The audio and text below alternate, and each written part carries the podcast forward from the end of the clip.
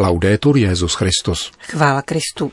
Posloucháte české vysílání Vatikánského rozhlasu v pátek 8. května.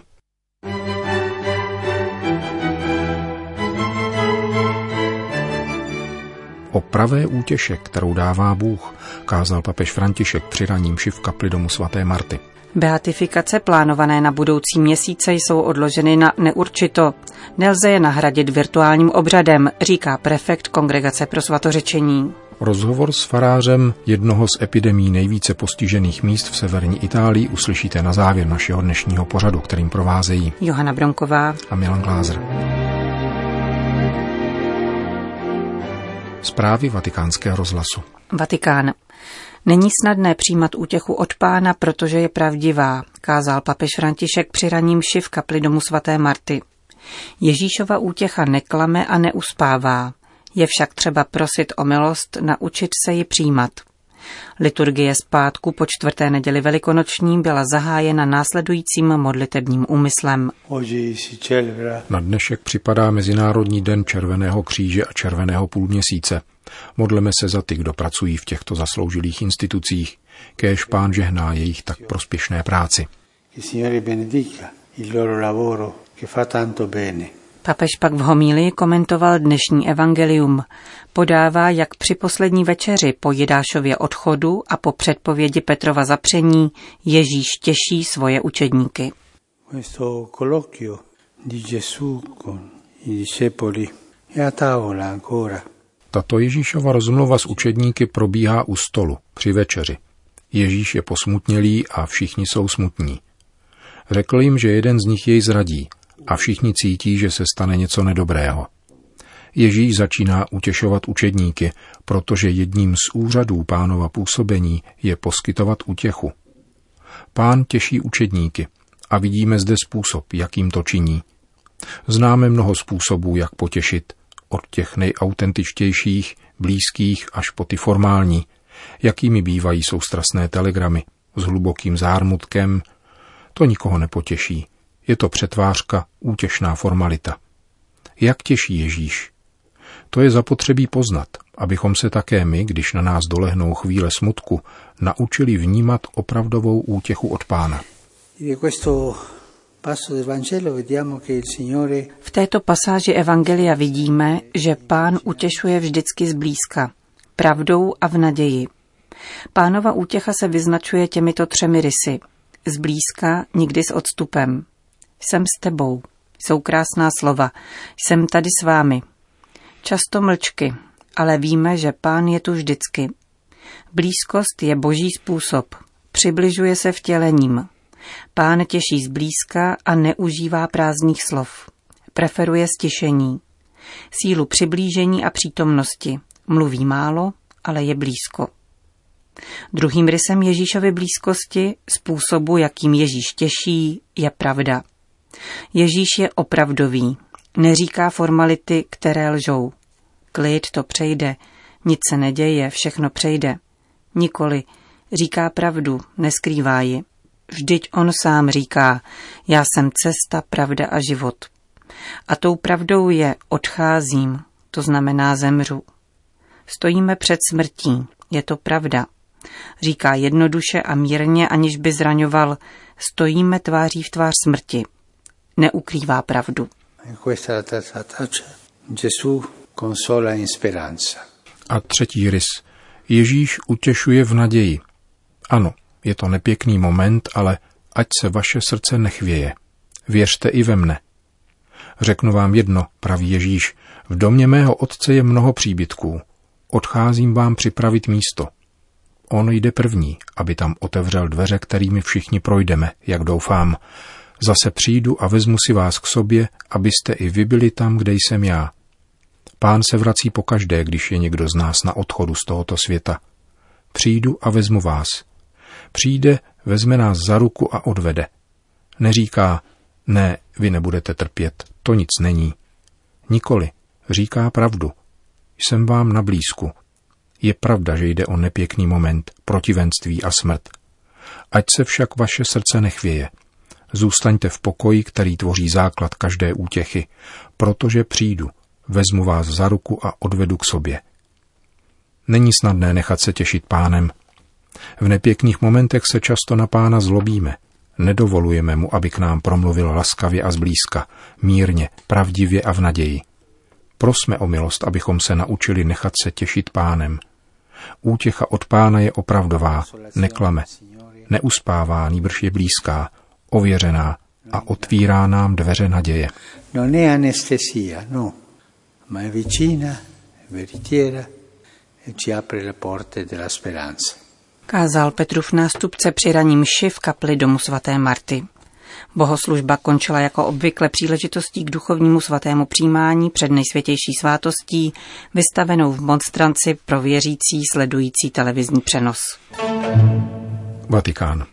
Beatifikace začíná v božím lidu. Nelze ji streamovat.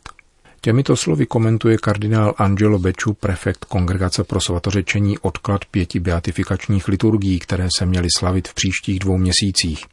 Vatikánský kardinál nevyloučil ani další změny termínů. Vzhledem k pokračující pandemii a nezbytným bezpečnostním opatřením, která je třeba dodržovat při náboženských obřadech předpokládajících účast četných věřících a na vlastní žádost biskupů se odkládají na neurčito beatifikace plánované na budoucí měsíce. Informuje tiskové prohlášení Vatikánské kongregace. Konkrétně se tedy v chronologickém pořadí pozdrží beatifikace dvou italských řeholnic – sestry Lucie od Pany Marie Neposkvrněné a matky Marie Luizy od nejsvětější svátosti, španělských mučedníků otce Kajetána Chimenéze Martina a 15 druhů, polského primase kardinála Štefana Višinského a italské lajčky Sandry Sabatiniové. V rozhovoru pro vatikánský rozhlas kardinál Beču sdělil, že se jedná o protrpěné rozhodnutí, a to zejména ze strany místních církevních společenství, která připravovala velký lidový svátek – je nicméně obtížné pomýšlet na streamingovou adaptaci beatifikační liturgie, která by byla skutečně nouzovým řešením, poznamenává prefekt Vatikánské kongregace. Proces beatifikace totiž začíná v lidu, který provolává a dosvědčuje pověst svatosti daného kandidáta, totiž všeobecné mínění lidí, podle něhož se život nového blahoslaveného vyznačoval bohatstvím křesťanských cností, apoštolskou plodností a smrtí podávající povzbudivý příklad. Když se v církvi slaví blahořečení, pokračuje kardinál Beču, účastní se ho tisíce lidí, což vyžaduje pečlivou přípravu a to především duchovní, zaměřenou na postavu nového blahoslaveného či mučedníka. Něco takového je samozřejmě velice složité za nynější situace, která vyžaduje izolaci a fyzický odstup. Svatý stolec proto sdílí názor biskupů a v tuto chvíli odkládá příštích pět beatifikací – ovšem nevylučuje, že v souvislosti s pandemí a nařízeními, která se k ní vážou, se změní rovněž další termíny. Vatikán Belgie. Kongregace pro nauku víry definitivně zasáhla po tříleté konfrontaci s belgickou kongregací Bratří milosrdné lásky z Gentu. Jejich nemocnice, specializované na léčbu psychiatrických pacientů, se od nynějška nemohou nazývat katolické, Převážně laické združení, které tyto ústavy jménem řeholníků spravuje, v nich totiž praktikuje eutanázii. Kongregace se zřekne svých psychiatrických nemocnic, reagoval generální představení René Stockmann. V Belgii byla eutanázie, uplatňovaná jako léčba v beznadějném zdravotním stavu, legalizována v roce 2002. O 15 let později bohužel tato vize nemoci a pacienta pronikla do zdravotnických zařízení kongregace Bratří milosrdné lásky, založené na konci 19. století. Navzdory výzvám Kongregace pro nauku víry, o kterých jsme informovali, nedošlo ke kýženému obratu, což vyústilo v dopis sdělující konečné rozhodnutí. S hlubokou bolestí oznamujeme, že psychiatrické nemocnice že psychiatrické nemocnice spravované asociací provinciálátu Bratří milosrdné lásky v Belgii nelze od nynějška považovat za katolická zařízení. Pod listem datovaným 30. března jsou podepsáni kardinál Ladária a arcibiskup Morandi, totiž prefekt a sekretář Vatikánské kongregace. Rozhodnutí Kongregace pro nauku víry se netýká struktur belgického řeholního společenství provozovaných mimo zdravotnictví, tedy padesátky škol a patnácti výchovně vzdělávacích středisek, které mimo jiné otevřeně vystoupily proti správní radě nemocniční sítě. Vatikánský dopis předal belgickým biskupům a poštolský nuncius, přičemž Belgická biskupská konference na něj reagovala tiskovým prohlášením, v němž doufá v pokračování dialogu všech zainteresovaných stran. Zároveň zmíněným nemocnicím děkuje za jejich práci v době pandemie. Generální představený bratr René Stockmann v tomto ohledu neprojevil přílišný optimismus.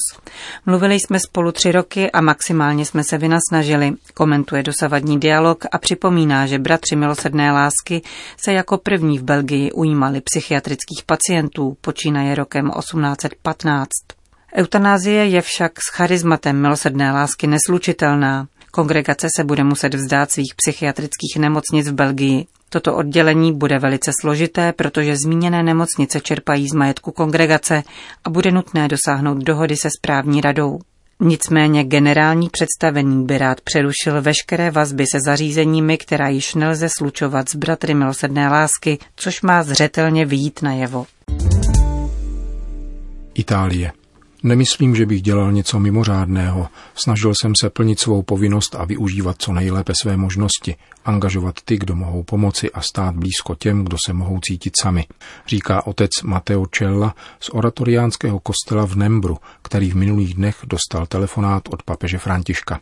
Severoitalské Nembro v bergamské provincii se v minulých týdnech objevovalo na stránkách novin jako jedno z epicenter epidemie. V 11 tisícovém městě zemřelo v minulých dvou měsících s diagnózou nového koronaviru 180 lidí, zejména v domech důchodců a v nemocnicích mezi chronicky nemocnými pacienty.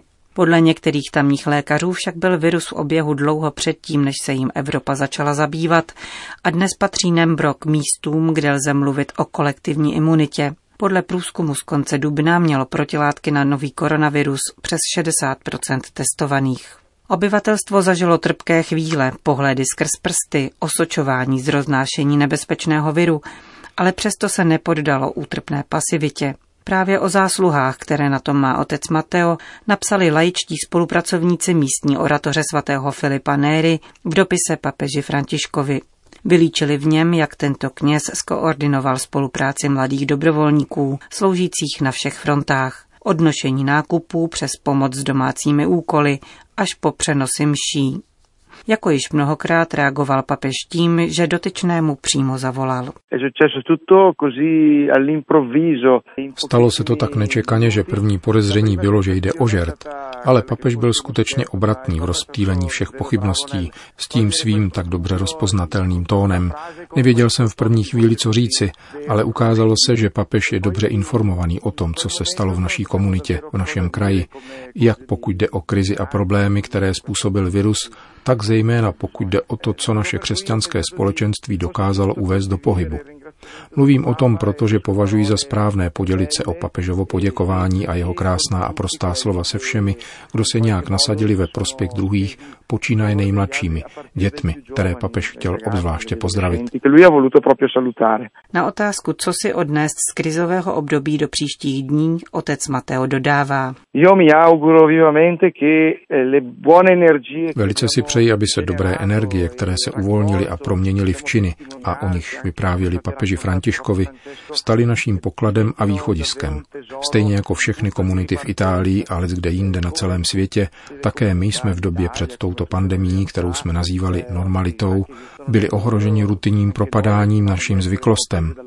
Zdá se mi, že v těchto týdnech nuceného zastavení začaly povstávat nové věci. Ve smutku jsme dokázali probudit konkrétní pozornost k druhým. Přál bych si, abychom odtud mohli pokračovat k dalším dobrým úmyslům a skutkům. Inspirovali se velkým příkladem mnoha obětavých lidí a mládeže, která se stala skutečně v pozitivním smyslu protagonistou v této naší dramatické situaci. Výjdeme od lidských vztahů, ze všeho toho, co dovoluje žít dobře společně, postavit se dramatickým životním situacím bez malomyslnosti a tak, aby nikdo nezůstal opuštěný. Říká lombardský kněz otec Mateo Cella z Nembra.